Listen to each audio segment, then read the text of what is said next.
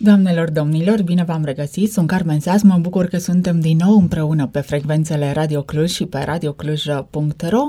La Jocurile Minții continuăm seria de discuții în care invitatele mele sunt Raluca Anton și Adela Moldovan, doctor în psihologie. Povestim despre relații. Suntem astăzi la episodul cu numărul 3, când încercăm să aflăm cum ne dăm seama de ceea ce ne dorim într-o relație. Se spune că cea mai bună relație este cea în care iubirea reciprocă depășește nevoia fiecăruia, sau cel puțin unul dintre marii gânditori, Dalai Lama a spus-o. Nu știu dacă chiar așa este, dar din primele noastre întâlniri am înțeles că într-o relație trebuie să luptăm pentru a fi fericiți alături de ceilalți, să luptăm fiecare dintre noi, să ne dorim să fim mai buni în primul rând noi înșine și apoi să ne dorim să fim mai buni în relația de cuplu. Așadar, cum îmi dau seama ce îmi doresc de la relația pe care vreau să o construiesc alături de partenerul meu? Cred că acest termen de construit cred că termenul de luptă pe unii o să-i sperie. Sunt momente în care e nevoie să luptăm pentru relația noastră, dar în cele mai multe momente aș spune că relația este o construcție în care pentru a ști fiecare, pentru că construim ceva ce este produsul minții amândurora. Dacă eu mă pornesc să construiesc o casă așa cum mă gândesc eu și partenerul meu pornește să construiască cu aceleași materiale, în același spațiu și în același loc o casă cum crede el și noi doi nu verificăm cam ce avem fiecare în minte, sigur că iasă ceva nerealizabil. Și de multe ori asta se întâmplă într-o relație. În unele momente uităm să verificăm unul cu celălalt ceea ce dorim. Și cum ne dăm seama ce dorim într-o relație, cred că aici ar trebui să începem fiecare să stăm să ne lămurim. Așa cum discutam într-una din edițiile anterioare, să ne gândim la ce scopuri avem într-o relație, scopurile mele pentru relație, care sunt scopurile mele personale pentru mine. Și de la această discuție în care fiecare știm ce avem în minte, apoi să comunicăm. Pentru că de multe ori ne propunem să comunicăm, dar nu ne este clar ce dorim fiecare dintre noi. Adică eu vreau să știu ce vrei tu, dar eu n-am stat să mă gândesc, dar eu ce vreau. Eu nu știu dacă vreunul dintre noi, poate că există cazuri de excepție, gândesc așa la începutul unei relații. Ce îmi propun eu din relația cu X sau cu Y? Nu gândim așa pentru că nimeni nu ne învață să gândim exact în felul ăsta și nu avem o educație relațională, de fapt. Cumva noi vedem că relațiile există, oamenii se căsătoresc, oamenii fac copii și după aia la un moment dat se îndepărtează într-un anumit mod și este acceptabil. E acceptat că te îndepărtezi și că nu mai ai atât de multe lucruri în comun și atunci, într-adevăr, nu avem atât de multe cunoștințe în legătură cu noi înșine în relațiile noastre. Asta este și unul dintre motivele pentru care la începutul consilierii de cuplu, ce facem este să-i ajutăm pe clienții noștri să își identifice tiparele de relații din istoria personală, felul în care s-au întâmplat relațiile în familia lui și mă refer aici, nu știu, între părinți, între bunici, între părinți și bunici, între frați și în legătură cu ei înșiși în acele relații, astfel încât să ne dăm seama și ei să înțeleagă care sunt nevoile cu care fiecare dintre ei vin în acea relație. Dar apropo de aceste tipare, cred că ni le asimilăm atât de mult încât uneori uităm ceea ce suntem noi și ceea ce ne dorim noi. Și nu le conștientizăm. O caracteristică a acestor tipare este că ele sunt așa ca niște programe care rulează undeva în spatele minții noastre și avem nevoie de un timp de autoreflecție pentru a conștientiza aceste tipare și pentru a-mi da seama de faptul că de foarte multe ori în relația mea acționez într-un soi de pilot automat. Sunt ca un pilot automat și programul pilotului automat îl avem din aceste tipare relaționale de la generațiile anterioare, felul în care am observat eu, implicit, trăind în relații, pentru că toți ne naștem în relații, trăim în relații, creștem în relații, de cuplu, funcționale, mai puțin funcționale, indiferent de aceste relații, toți trăim în niște relații și de aici avem foarte multe așteptări, avem foarte multe reacții în momente în care suntem supărați, stresați și un pas important în a ne construi relația conștient este să ne dăm seama de aceste cunoștințe care sunt în mintea noastră, dar nu știm că sunt acolo, decât dacă ne uităm cu atenție. Le moștenim cumva și fără să ne dăm seama, și transmitem mai departe.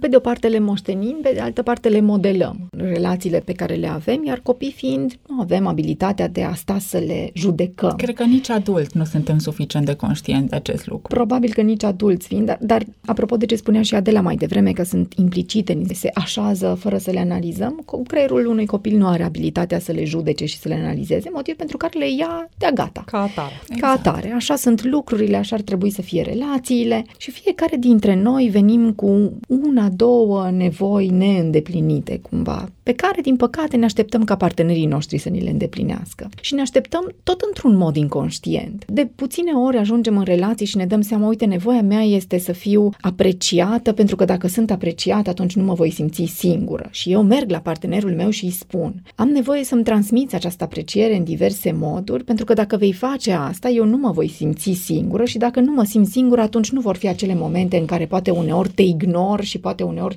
nu ți arăt ce mi se întâmplă și tu doar știi că e ceva în neregulă. Asta ar fi un mod, să spunem, ideal de a vedea. Ar fi un mod conștient de a comunica. Da. Însă noi de cele mai multe ori într-o astfel de situație ne comunicăm reacțiile pe care le avem atunci când nevoile ne sunt neîndeplinite. Reacționăm cu supărare, cu frustrare, cu îndepărtare și nu spunem, uite, de fapt eu atunci m-am supărat pentru că, și spun, tu m-ai rănit pentru că ai făcut chestia aia și tu trebuie să nu mai faci acel lucru ca eu să nu sufăr. Iarăși nu ne recunoaștem partea de vină. Nu vedem contribuția noastră, nu vedem responsabilitatea noastră și atunci acesta este unul din lucrurile pe care le învățăm pentru a putea să avem o relație conștientă și construită conștient. Cum anume să vedem fiecare nevoile noastre, contribuția noastră în ceea ce se întâmplă în relație, în loc să vedem lucrurile prin acești ochelari ai învinovățirii. Dacă sufăr, înseamnă că tu ești de vină, deci tu trebuie să faci ceva că eu să nu mai sufăr. Da, aceste tipare despre care spuneai și pe care le moștenim, evident, inconștient, ele rămân până când le conștientizăm undeva în mintea noastră. Ele rămân și după ce le conștientizăm. Și după, mai rău. Nu știu dacă neapărat ce facem cu ele este că primul element de care creierul nostru are nevoie este să înțeleagă. Noi avem nevoie să înțelegem ce ni se întâmplă în anumite situații. Eu vreau să știu de ce mă supăr, de ce mă enervez, ce mă irită. Să am o poveste cu sens despre această reacție pe care eu o am. Iar următorul pas este să învăț să accept că s-ar putea ca lucrurile astea să nu dispară niciodată. Și scopul nostru în relații nu este ca aceste nevoi să dispară, ci scopul într-o relație este ca eu să am abilitatea să ți le comunic și nu numai să-ți comunic nevoia, ci să-ți comunic și cum mă aștept sau cum mi-aș dori să-mi îndeplinești această nevoie, astfel încât să se producă această schimbare în relația noastră. Și aici e de multe ori elementul cheie, pentru că nevoia este întotdeauna validă și cuplurile se ceartă de multe ori pe faptul că n-ar trebui să-mi cer mie să fac un anumit lucru. Dar dacă eu am nevoie să mă simt în siguranță, această nevoie a mea, chiar dacă ție, partenerul meu, ți se pare absurdă, această nevoie a mea este validă. Felul în care comportamentele pe care tu le poți face ca eu să mă simt în siguranță, aici sigur că putem discuta foarte mult și aici poate să apară progresul, evoluția, vindecarea, cum vrei să-i spui. Dacă eu în prima fază, la începutul relației, mă aștept de la tine să fii tot timpul de acord cu mine, să nu pleci de lângă mine, să nu vorbești cu nimeni la telefon, să nu mergi nicăieri singur ca eu să mă simt în siguranță, sigur că asta pune enorm de multă presiune pe tine, pe partenerul meu și nu putem ține așa. Dacă eu îmi conștientizez nevoia, apropo de ce spunea Raluca, că primul pas este să putem să înțelegem ce se întâmplă, că este o nevoie de siguranță, dacă eu pot să-mi asum apoi această nevoie ca fiind buba mea, iar apoi lucrăm împreună pe ok, cum mă poți tu ajuta să mă simt în siguranță, ce pot face eu să-mi temperez acea nesiguranță pe care o simt în anumite momente când tu ai nevoie să faci altceva și nu poți să stai lângă mine ca să-mi ții siguranța mea tot timpul, acolo noi putem să începem să devenim un cuplu funcțional dintr-un cuplu nefuncțional, cu probleme. Dar ce se întâmplă dacă toate aceste nevoi pe care eu le exteriorizez, le verbalizez, ajung ca și sunet la tine, dar tu nu ai capacitatea sau poate nu vrei să le descifrezi? Păi m-aș întreba de ce nu vrei să le descifrezi. Faptul că tu nu vrei să le descifrezi spune ceva despre reacția pe care o ai atunci când probabil nevoia ta nu este îndeplinită. Și cred că ăsta este elementul esențial al consilierii și al discuției și nu al consilierii, al discuțiilor funcționale pe care pot să le aibă partenerii. Hai să înțelegem fiecare dintre noi. Atunci când eu fac ceva, tu ce simți? Tu ce gândești? Ce crezi în momentul respectiv în legătură cu comportamentul meu, astfel încât să ne fie foarte clar că reacția mea îți învârte acel buton, dar butonul este al tău. Apropo de ce spunea Adela mai devreme, sunt multe momente în care partenerul nu vrea să înțeleagă, dar s-ar putea ca acest nu vreau să înțeleg să fie de fapt o reacție la comportamentul pe care eu îl am. Și mai mult decât atât, m-aș întoarce mai întâi spre mine. Oare eu sigur am comunicat mesajul? Pentru că noi de foarte multe ori considerăm că am spus sau am comunicat. Dar este, dacă vrei, diferența dintre a preda și a învăța. Eu pot să consider că am spus un mesaj, dar dacă partenerul meu nu l-a înțeles, înseamnă că nu l-am spus. Este nevoia mea. Cine să-și asume responsabilitatea pentru a comunica nevoia mea dacă nu eu? Dacă nu eu, atunci cine? Și atunci aș reveni un pic înspre a mă asigura oare am comunicat în momentul potrivit, pentru că de cele mai multe ori când ne comunicăm noi nevoile, când ne certăm și pușcăm de frustrare și nemulțumire, nu este un moment potrivit. Atunci pentru că comunicăm, nu mai înțelege nimic, nu mai acceptă părerea celuilalt. Și de puține ori revenim după un astfel de moment să avem o discuție calmă, așezată, în care să discutăm conștient și clar, fără să ne învinovățim. Acolo putem comunica. Foarte multe cupluri vorbesc, puține comunică.